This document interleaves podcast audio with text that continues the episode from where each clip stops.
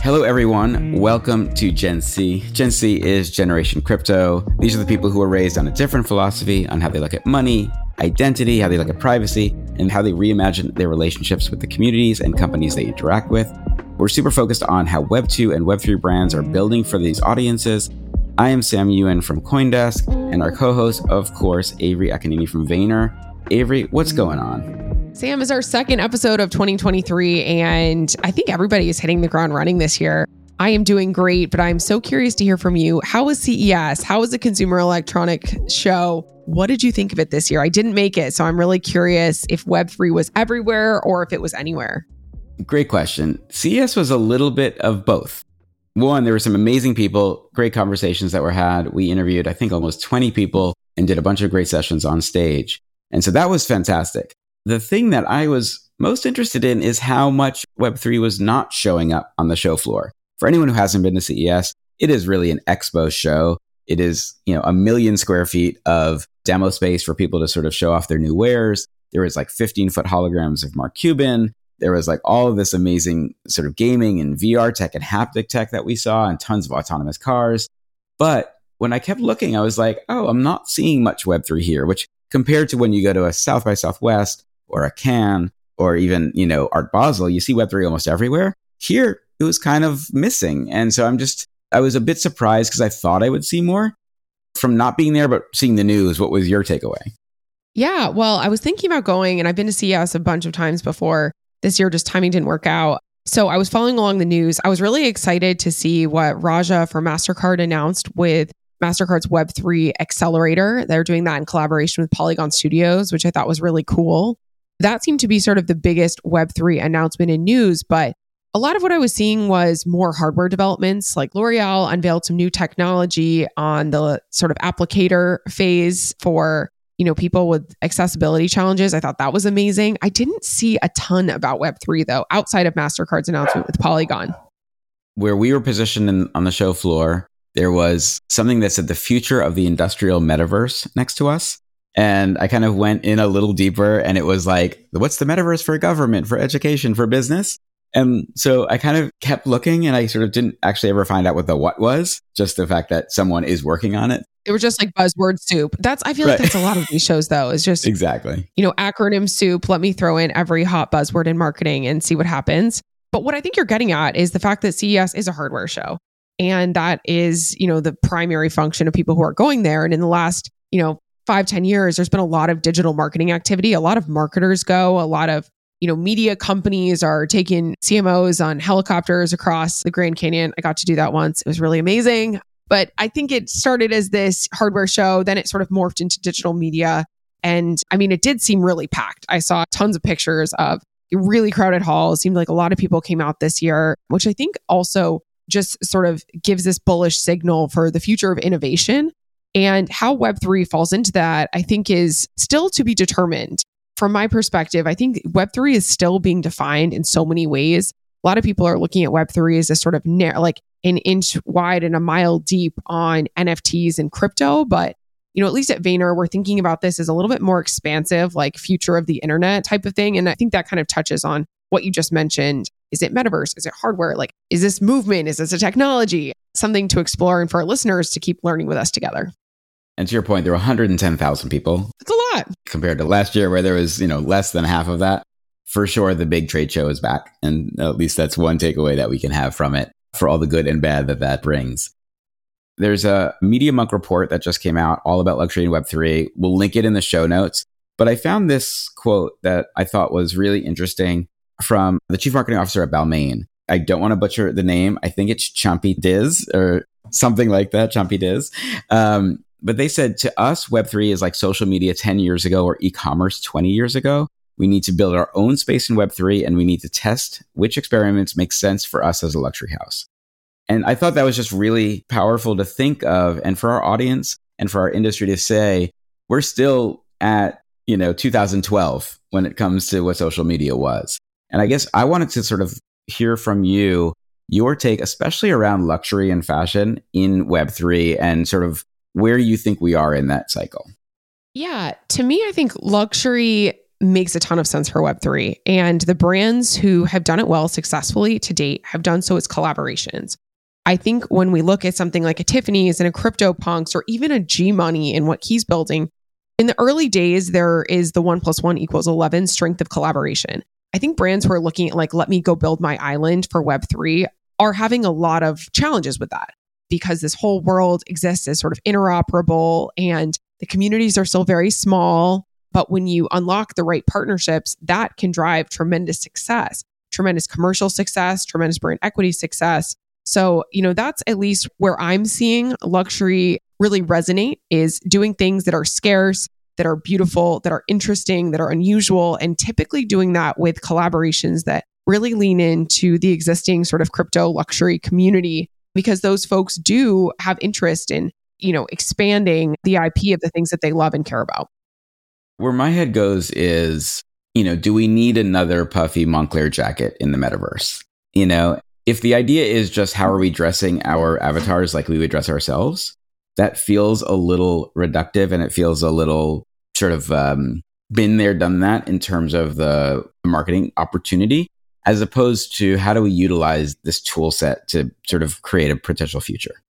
Oh, I couldn't agree more. I think that digital fashion, it's not that it's wrong, it's just it's very early and we haven't really seen it hit yet. And the reason for that is, you know, avatars are still like really an emerging thing. So digital fashion, I think in order for that to hit, in order for that to be a meaningful, you know, opportunity for brands, it has to be designed in a place where people actually, you know, are changing virtual clothes. So within games, it's huge. That's the reason we see skins be so important.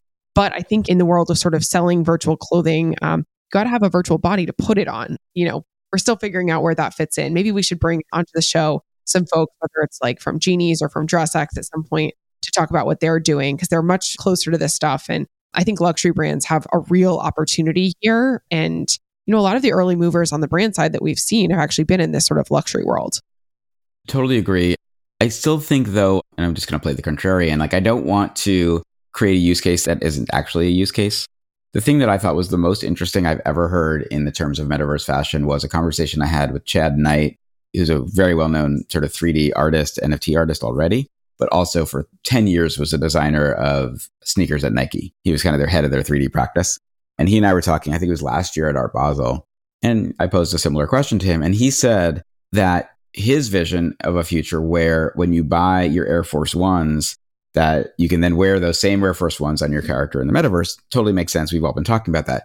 But he said then the ability to add rarity traits in where this one that you happen to buy, which might be one of 10,000 of that pair, gives you like the opportunity to have invisibility or to fly, right? Like the fact that real world unlocks for virtual traits, that to me started to say, oh, here's something that feels really interesting because it's an unexpected. That's something that's actually creative. yeah, exactly. Um, just going back to CES, one more piece of information that came out of that, which I just wanted to get your take on, was on stage, I think it was on Friday, Leslie Silverman from UTA, shout out to Leslie, who's really an amazing operator in the space, frankly. Love Leslie. Her and Kevin Rose were on stage and they announced that Moonbirds and Proof Collective signed with UTA for representation. Now, these kinds of like brand signs with representation announcements happen quite often. But I do think that people got kind of excited about this, about where can one bring the Moonbirds ecosystem in terms of IP. And so, like, what's your take on both this specific announcement, but also why these collections sign with talent agencies and what we could expect out of that. Yeah, I think broadly, these collections and these thought leaders and creators in Web3 are signing with talent agencies because they want to build their brands, not just within the world of Web3, but beyond. And those talent agencies have deep connections in the Hollywood world, in fashion, film, you know, brand deals, all of that kind of interesting things. And Kevin is himself an operator for a very long time. He's, you know, built many different companies before. And I think, you know, him and, and UTA working together makes a ton of sense. In terms of Moonbirds, it's one that has captured the attention of the Web3 community many times over from the initial launch to the CC0 announcement. You know, I think undoubtedly it's a sort of like blue chip project. And it'll be cool to see where these sort of CC0 brands can go from, you know, whether it's an acquisition perspective or a long term IP development perspective, if they're going to bring the holders along with them, it's going to be a new model for the talent agencies to deal with too. They're used to dealing with like one sort of decision maker who's creating the IP. This is a whole new world of, you know, 10,000 potential decision makers who are holders of this project. It's a new challenge, but I really appreciate what Leslie Silverman has been building at UTA and the deep relationships she's been forging with these creators. I guess the contrarian take though would be because it's such a new world and because so much of access is decentralized, you can just slide into anyone's Twitter DMs and someone randomly at Art Basel and end up doing a deal with them. You know, that's happened to me a million times over. I think the talent agencies are redefining their role because just being a connections broker isn't the same value that it used to be. Just since access to information, access to people, and building relationships digitally is such a huge thing now. Yeah, absolutely. Avery, I am so excited for our guest today. Marc Mathieu is the co founder of the Web3 studio at Salesforce. And I just am so fascinated. I think, you know, when we think of the big moments of the last year of how brands are going to come into our space, we look at Nike, we look at Reddit, we look at Starbucks, we look at so many of the, the projects you guys have done with folks like Pepsi and, Anheuser-Busch that we've talked about. But I think Salesforce coming in at the CRM level, where they're giving this giant tool set to a, an amazing amount of companies, is a complete game changer. And I think that is just something that I'm excited to hear. And Marc is a brilliant marketer. He was the CMO of Samsung. He led the brand at Coke. He's been at all these different sort of Fortune 500 companies and pushing the needle and being a little bit rebellious in how he does it from the get go. So, Marc will be on after the break, and I'm just really excited to have this conversation. Me too. It's going to be a good episode.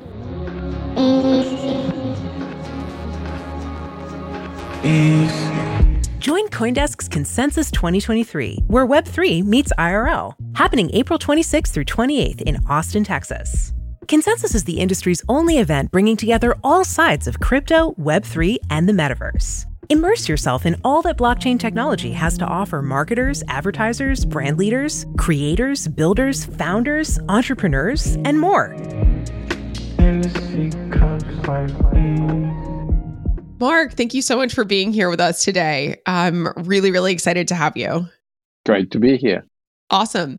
Let's just start off by introducing you to our audience. Can you share a little bit about you know, your career, you've done all these incredible things all across the world in the world of marketing, general management, and beyond, you know, working at companies like Coca Cola, Danone, and now Salesforce. Can you tell us a little bit about what drove you to sort of take this career in marketing and innovation? So I started really in sales and marketing and evolved into general management. And there was a pivot for me when I was asked to go uh, to actually um, manage the recall of Coca Cola, the biggest recall ever in the company in Belgium, in a situation where the brand had totally lost its trust with consumers, but also with customers, with employees. And I realized that actually there was no playbook to rebuild the trust and that I had some passion and also probably some predisposition to uh, rebuild, reinvent marketing playbooks that rebuild trust in innovative, disruptive ways. And so I've always been, from that moment in time, you know, fascinated by trust and by people. And that's what kept me going into a marketing career from the time when Coke actually asked me if I would go in Atlanta to lead the global repositioning of trademark Coke, all the way to uh, my career at uh, Unilever, at Samsung, in those leading marketing positions that brought me to Salesforce. Marc, you were the CMO of Samsung America. And so I'm interested in that sort of moment when maybe you looked at Web3 and said, this is the new innovation. You'd already been, I think, doing this in so many different positions. What was that trigger moment that said to you, this is an area I want to spend time in? It's interesting actually because I, I flirted with Web3 before I would say Web3 found me. So I started to explore communities back at Unilever. I thought there was something quite interesting. I always I've been wondering why do we spend so much time doing marketing when consumers want to do marketing for you? And I realized that there were all those, you know, creators, especially in the world of hairs. There were so many videos posted on hair. Said, how can we tap into that community of people who are passionate about hairdos? Something I personally don't fully understand, but Marc, you could be a hair leading community. Marc, actually, for viewers who can't see this, um, Marc has amazing hair. So I'll throw that out there. Absolutely. Okay. So then when I went on Samsung, same. I realized that there was amazing creators like Casey Neistat who, you know, were ready, you know, for a fee, but were ready to actually do marketing for us. And I realized that we could market, you know, the brand not through our own marketing, but through the people who were actually using the brands, the creators, the makers, the gamers. And I remember at that time, actually, based on that, bringing my entire marketing team to uh, MIT Media Lab to explore blockchain. And then I came to Samsung. And indeed, with that role around innovation, I was looking for you know, new ways to show up as brands in people's life. And that's how little by little, I got invited to talk about the future of luxury. I was also invited to talk about DeFi. And um, I couldn't uh, avoid talking and deep diving into the rabbit hole of Web3. So, Marc, when you were giving your intro, you talked about being at Coke at this very challenging time where you had to rebuild trust, and that trust is very important to you. Now, in Web3, we all talk about this being a trustless system, a permissionless system where brands often are only judged by the amount of opportunity that they sort of bring in the Web3 space to the owners and the collectors and the people involved.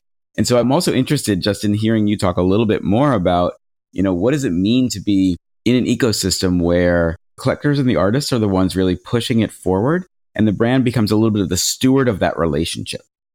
I think that's really what uh, drove me into it. I remember, you know, all my career almost saying consumers who are people too, almost apologizing for the way we were looking at consumers as uh, you know people whose only job was to consume, and so we would try to target them all the time as if we wanted to shoot them, and uh, then sell them more and more product. When in reality, what attracted me in Web3 is this idea that we're going back to, I think, the original promise of the internet going back to this idea that the creators and the owners of the internet should be the ones who uh, not only contribute but also benefit in a real, you know, fair way.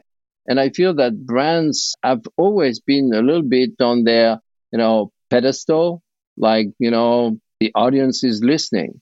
And in reality, Web3 rebalances the card. And I think that for the brands that will continue to look at the audience, you know, deep from above, they will not embrace and benefit from that opportunity. But for the brands that will be willing to sit at the same table as the all the players in the ecosystem, the creators, the consumers who become, you know, creators too, I think there will be immense opportunities. Yeah, Marc, it's incredible to hear you so articulately espouse some of the principles of Web3 and you actually co founded Salesforce's Web3 studio. Why do you think a company like Salesforce needs to be involved and be building in this capacity and supporting many brands on their journey into this world of Web3? So, Salesforce, of course, is the number one CRM company, but it's also a company that's guided by its values. And we have five values, and I think they are answering the question you're asking. The first three values are fundamentally are trust, customer success, and innovation. You know, Web3 at the end is a new way for brands to build trust and relationships with their customers. And, you know, we just talked about that trust that uh, has been in a way lost in the Web2 era.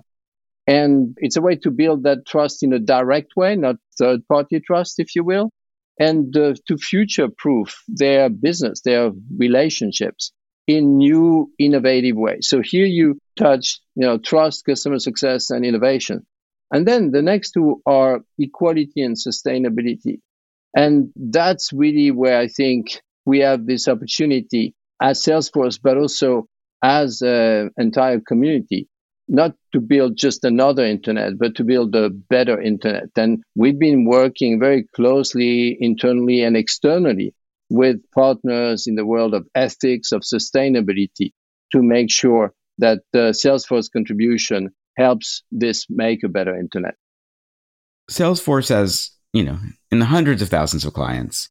You have small businesses, you have Fortune 500s, you guys are, you know, offering a sort of suite of opportunities to get into Web3, but how do you position that for such a wide variety of industries and businesses? What's sort of the platform that you're building and the tool set that you're offering this wide array of businesses to be able to come into the Web3 space? So we indeed have worked over the course of just the last year with a lot of uh, both, let's say, medium-sized to very large, you know, corporations. And what's great in the way we've worked with them is with the medium-sized ones or individual brands, we've actually worked more on experimentation and rapid prototyping. But as we worked with the larger Fortune 500, those multi-brand, multi-geography companies, we realized that actually what their real problematic was was going to be how to take those experimentations and industrialize them, scale them. And that's really what, you know, we have been developing at the core of Salesforce Web3 is this ability to manage this new relationship with this new data layer that sits on the public blockchain as a core component of customer relationship management, but a new kind of relationship with a new kind of customers that has a new kind of demands and expectations a lot of the NFT space grew on the idea of collection and potential appreciation for that. What we've seen in the last bunch of months, and you guys are part of this, is the idea of really actually reimagining customer engagement, customer loyalty, membership. And so, you know, is that where you guys saw the unlock to say we can actually supercharge your communities as businesses? Yeah, I feel that there is a unique opportunity and a tipping point in the way customers, people uh, are actually aware now of how their data is being used and the way they expect this new relationship to give you their trust and their loyalty. They want much more in return than just a promise or a product. And so we see this reality in a marketing that's shifting from relying on the cookie and the social platforms to uh, somehow achieve its goals to uh, marketing where you respect the customer for who he is. And in a way, it's almost creating loyalty for the first time, maybe ever, as a two way street. Yes, I expect the customer, the consumer to be loyal to my brand, but the consumer also expects his brand to be loyal to them, to serve them, to create utility. And they want that on an ongoing basis, not at the moment of purchase, but they want that in their lifetime. So it flips the model of customer lifetime value it's not value for the P&L. It's value for the consumer himself or herself so that they actually see real tangible value with a brand that's ready to serve them. Amazing. And Marc, I mean, all businesses have different communities of customers, clients, or fans. And I love what you're getting at about this layer of sort of always on loyalty and always on sort of two way dialogue. How do you think Web3 hypercharges that community engagement for brands? I think community is really, we talked about that earlier, what brought me little by little into Web3. Actually, when I joined the company, I was told, Marc, why don't you write a book on the future model of brands powered by technology? And the working title of that book, which I've not written yet, was actually Your Brand is Your Community. And so I'm a huge believer in communities it's a huge opportunity because it moves us away from you know always being obsessed with knowing people's you know name and phone number and email address so that we can target them and addressing them more as a group of like-minded communities like-minded people that we can select and serve based on affinities. And so that's why I think that it moves really to understanding people better without knowing the superficial layer of data, which is, you know, their name and phone number and email, but knowing through, you know, public data based on what they own, what they engage with, knowing what in different facets of their identity, what they're passionate about. And what's fantastic is that it moves the consumer from collaborator to co-owner to co-marketer, co-innovator, co-creator, but also co-beneficiary. And that's why I'm not always sure that the brands are ready for that. Is to say, yes, I'm happy to engage my customer, but they still want to control. and they don't want to, you know, share the benefits. And I think uh, we're going to need to have, you know, with this uh, community marketing model, we're going to need to really, you know, think through how to make it work so that we don't go back to natural tendencies of turning a community of 10,000 into a million, 10 million, and you're back to audience marketing. Marc, to pull on that a little bit more, because I mean, you just said so much there that I think is so on point and correct, and so admire how you look at this stuff in the space. You know, when you think about just the ideas of trustless and permissionless systems, you've written about decentralization and zero party data, but also just the thoughts of co-ownership, co-marketing, you know, sort of co-collaboration in a brand, that could feel a little bit scary for some businesses that are used to marketing traditionally, you know. And so you being a little bit more of a, I would say, rebellious thinker and rogue thinker when you come to how you approach marketing systems for some of the largest companies in the world and now with Salesforce, what's your pitch to these other businesses to say, no, like come on in, it's okay. Like how do you get them across that line? Yeah, I feel that in a way, and you're right to say that it can be scary because I often say people are not afraid of change; they're afraid of being changed. And in a way, we, you know, we've gotten accustomed to the internet as we know it, an internet that is way far from the original internet dream of a free, open, reliable, interoperable, you know, an internet by the people for the people. And so I think that this fear comes from the fact that a lot of people, including myself, you know, plead guilty. You know, we all contributed to making Web 2 a little bit this, not exactly the dream we had at the beginning. And this idea of giving back power to the users and creators of the internet, I think, you know, a lot of people understand conceptually that it makes sense that we've, you know, taken too much away, you know, from the consumer, the customers, and giving too much of it to the platforms.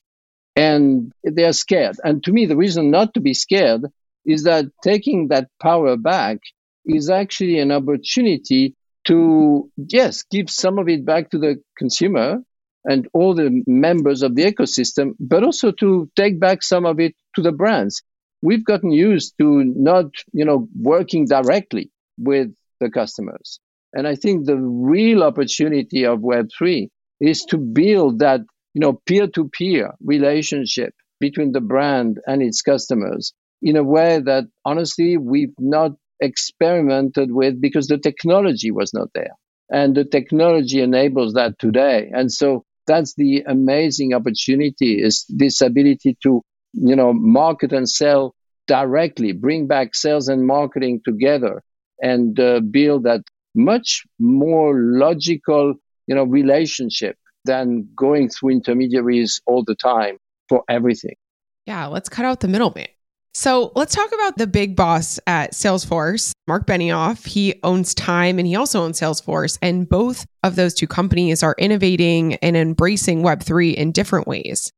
Is there a core challenge that, you know, Marc has posed to yourself and potentially, you know, folks like Keith and Maya from the Time magazine team of how you all are actually looking at solving business challenges with Web3? So, first of all, Marc is a fan, and he saw firsthand the power that uh, Web3 brought to time a power to refresh and even reinvent the brand, a power to make it relevant to a whole new generation of customers, and also to generate new revenue. And I think, you know, as a businessman, he said, How can I bring this to the hundreds of thousands of customers that uh, Salesforce serves? And how can I enable their success, you know, customer success, told you, is one of our core values, and bring them that innovation magic that I really think Web3 can be in a way that will help them to, you know, build or rebuild the trust with their customer base. So it's almost a logical flow of somebody who indeed, you know, observed the opportunity and said, you know, everybody should benefit from this. I love that. And, you know, on a more personal note, Marc, you and Sam, you are both familiar with this. At Vayner, we kind of have a similar model where, you know, chairman sees something, he tests something, and then he scales something across customer base. And I think having that practical experience of like, this is actually how it works, and this is how I saw it in something that I own as a businessman, is incredibly powerful and then, you know, gives a blueprint that can then be scaled across a much wider swath of customers. Yeah. And I think one, it is so amazing that you've been given this task and that you can then bring that task to your team as well. And I think the stuff you guys are building is incredible. I guess I'm just so interested in where Web3 goes. And I think you and I were both last week in Las Vegas. I walked the show floor kind of looking for Web3, and I had a little bit of a hard time finding it. And so I'm just wondering is there anything that you saw out there? And we know it's a hardware show, but were there things that started to speak to you that maybe we can apply to how Web3 will start to work into everyday businesses based on what you saw out at CES? I think what was interesting is um, we've definitely moved beyond the short-term hype and uh, lock into you know short-term money making and fame, and we are starting to work with an ecosystem that's looking for true utility and utility that you know brings value. Again, you know we talked before about loyalty for brands, but so you start to see people talking about Web3 when it comes to health and education. And you start to see, you know, the metaverse getting out of the prison of VR. I've been a big fan of VR because it was part of what we had and marketed when I was at Samsung. But I've always felt that, you know, VR will be free once it uh, gets freed from the goggles. And I was personally fascinated by some holograms I saw uh, in uh, CES. And to me, that's a metaverse here, real. You know, not because it doesn't exist that it's not real, and it's not because it's not in goggles that it's not Web3. So uh, I really think that what's fascinating, what we saw, and what we need to see more and more in those exhibitions is the fact that there's a whole generation, the Gen Z that's born with the iPhone, not to mention the Gen Alpha that's still being born, for whom those new and emerging techs are the norm, are going to be the norm. And uh, that's how they're going to not just interact with brands, but interact with one another.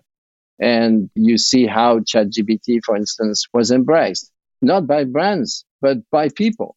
And I think looking at how, you know, new generations of user embrace new tech and how that can actually be something that brands, marketers need to experiment with if they want to future proof their business for those new generations of coming. Because otherwise, they will, you know, no longer be relevant and we'll see, you know, their audiences age just as um, some audiences of brands, but also of some social platforms have aged themselves. That's beautifully said. And Marc, what you just mentioned around AR and some technologies like ChatGPT also being part of this next iteration of the internet, I think is really apt as people are looking to define Web3 and you know, at Vayner, we always say Web3 is the next iteration of the internet and it's inclusive of technologies like crypto and NFTs and also things that we, you know, haven't yet even seen fully realized. So I love how you just said that. And from your perspective as an expert marketer, you know, you've been at many brands that have reinvented themselves, that have rebuilt trust, that have also, you know, started from started from a place and grown tremendously over time. What advice would you give to those on the fence about Web3 to push them over to at least start exploring and learning a little bit more. What would be your advice on where they should start and why they should consider this?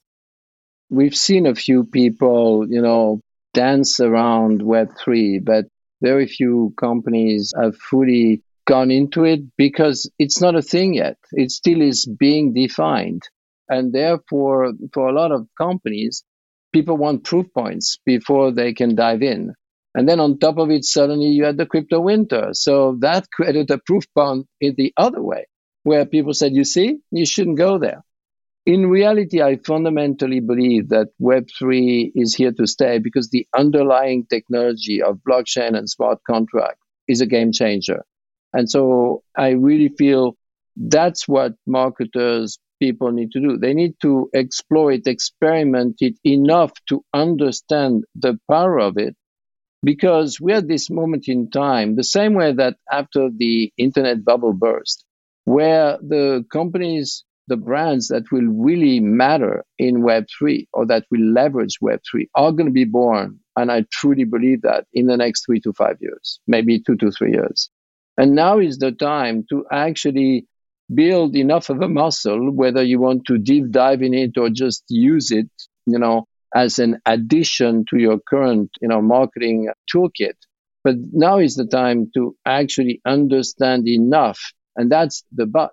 I think that Web3 requires enough understanding in its complexity to be able to understand how you can really leverage the opportunity. And that's the challenge of going direct is you can't rely on the intermediary anymore to do your job. Your teams themselves need to understand, you know, enough of it to be able to leverage it. Marc, I want to give you a hypothesis. I'd just love to get your take on it, which is this podcast is called Gen C, Generation Crypto. And I think that part of the reason we named it that was the idea that marketing organizations have always had these demographics, right? You've mentioned Gen Z and Gen Alpha and this and that. Crypto and crypto behaviors sort of feel to me like they unlock a different type of behavior because the wallet really is this key, right? That unlocks this transparency on the blockchain of all the things that one does.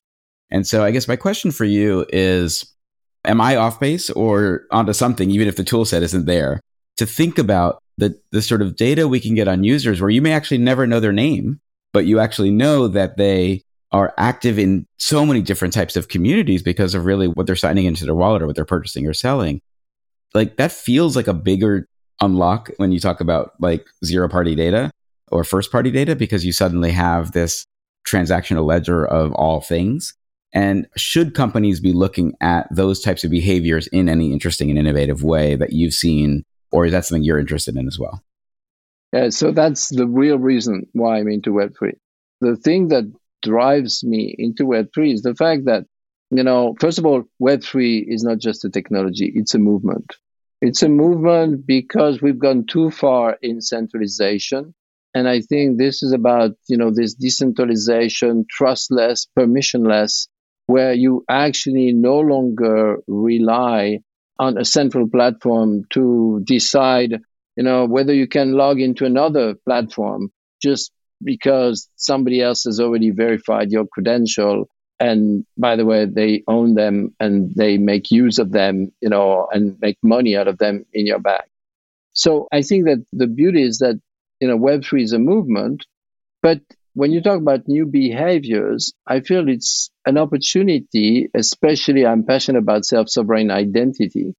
It's an opportunity for people to experiment new parts of their identities that they may not have felt you know possible to explore in a physical world because of all the prejudices and inequalities. And by being able to show up through different wallets through different IDs, you know, in different micro communities based on, you know, their affinity, who they really are, who they really, you know, want to be is a fantastic way to, you know, rethink for individuals identity in a plural way and in a much more rich and complex way than we've ever seen.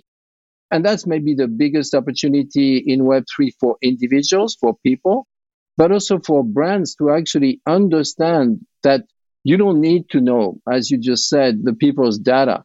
But there is so much more rich opportunities to, you know, serve them, to market to them with them based on their affinities, and that people are fundamentally complex, and that embracing that complexity and nourishing it even is uh, a fantastic opportunity. So that's really what drives me into Web3. So even beyond self-sovereign identity, it's self-sovereignty, the right and ability for everybody to basically be in control of their body and their mind.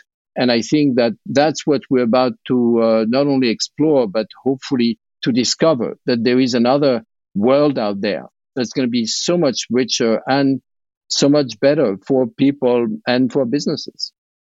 Marc, so you've worked with a number of different partners to actually bring this to market, and you've taken that theoretical idea of community and actually created a community around Salesforce Web3 Studio, inclusive of a number of marketing leaders, everyone from you know, folks like Ian Rogers from Ledger to Keith Grossman, formerly from Time, to leaders across the blockchain, ethics space, brands like Unilever and Adidas.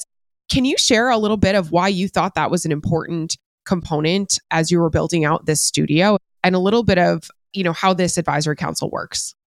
Yeah, so one of the things that we decided very early together with uh, Adam Kaplan, who leads product for uh, Web3, was the creation of that Web3 studio, which I'm one of the co founders of, but also the creation of Web3 advisory board that Adam and I co chair. And that advisory board is made of, you know, people from the Web3 ecosystem. So you mentioned Ian from Ledger, you know, some people from Lens and the whole ecosystem some you know customers, some people who actually understand the opportunity for brands, but also people from that sustainability and ethical world, because we thought it was really important back to this idea of building a better internet that we would actually make Salesforce contribution not just you know for Salesforce but for the overall industry. And I find that the conversations we're having in this board are really rich. And from the feedback I've gotten from many of the board members, don't really happen anywhere else. We have these conversations about, you know, regulations, about, you know, consent, about, uh, you know, indeed ethics. And it's fascinating to see how actually a multidisciplinary group of Web3 fans and experts can actually, I think, contribute to making you know, a positive impact in where Web3 is going. And I think that uh, that's part of the conversations we're having. We didn't want the advisory board to be just an advisory board to advise Salesforce on what product it should build. Of course, we benefit from that, but we really want to make sure that, again, it was a two way street and that collectively we would contribute to Web3 to make it better. Marc, we have taken too much of your time. So thank you for coming on with us. I will say, on behalf of listeners and ourselves, please write the book because I do think you have so much to share in this space. And I think you're thinking about it on a level that many just coming into it just don't yet get to. And so I think there is a, you know, a guide. Maybe Chat GPT can write it for you. Just, you know, we'll figure that out for you to uh, make sure we can bring that into the world. Thank you so much for coming on. I think this was such a great conversation, such an important conversation for us to have. And I'm personally just super excited to sort of see really how you guys not only bring the studio to life, but how that rolls out across so many other companies in their future thinking about technology, engagement, and their marketing practices. Thank you. Yeah, and I can't wait to read the book. I think Web3 is going to be a huge chapter, maybe multiple chapters in Your Brand is Your Community by Marc. I will definitely get several copies and hopefully a signed one. Thank you, Avery. Thank you, Sam, and uh, see you soon. See you soon. Thanks, Marc. My mind just exploded. Yeah, my brain expanded. I feel like I just learned so much. What was your like takeaway from Marc? I feel like that every time I chat with Marc, he has such a wealth of knowledge and he really thinks like an enterprise executive because he is one. So the fact that we have someone like Marc who's been CMO of all these amazing huge companies and a business leader really leaning in and evangelizing web3 to his peer set, I think is incredible. And the work they're doing at Salesforce Web3 Studios is really an illustration of everything that Marc's been talking about from the advisory board to the partners that they're collaborating with to really looking at this as a community building initiative. It's really nice to sort of see the early foundation of where that's going and having a big company like Salesforce creating a product that enterprise companies can use that fits within their sort of existing CRM infrastructure is is pretty incredible and you know it's not going to happen tomorrow and it's not going to happen next month but I think we're going to look back in several years and see really the fruits of the labor that they're putting in right now to evangelize this and to also build a product that is, you know, enterprise grade. We've spoke so much about what Starbucks is doing. We spoke to Spencer's recently on Anheuser-Busch and you know these folks that are talking to millions and millions of people. I think when you think of it on the Salesforce level where their 150,000, 200,000 clients have also hundreds of millions or not billions of customers around the world. And then them being able to empower them to sort of build these systems into their sort of marketing and sales and engagement funnels, the impact might just be giant. And I think that there's something just very inspiring to me about that. Yeah, same. I'm really glad we had him on as a guest. And I'm excited because I know in the next couple of weeks, we have other guests who've actually leveraged the Salesforce Web3 platform and technology on, you know, behalf of their brands on certain drops. So stay tuned, dear listeners. Indeed. And with that, we're going to wrap up. Thank you so much for listening. And we always love to hear from you. So hit up Avery, hit up myself, hit up our team, and we would love to just get your thoughts on our episodes. Yeah, tell us what you think. Thanks, everybody, for taking the time to tune in to Gen C, and we'll see you next time.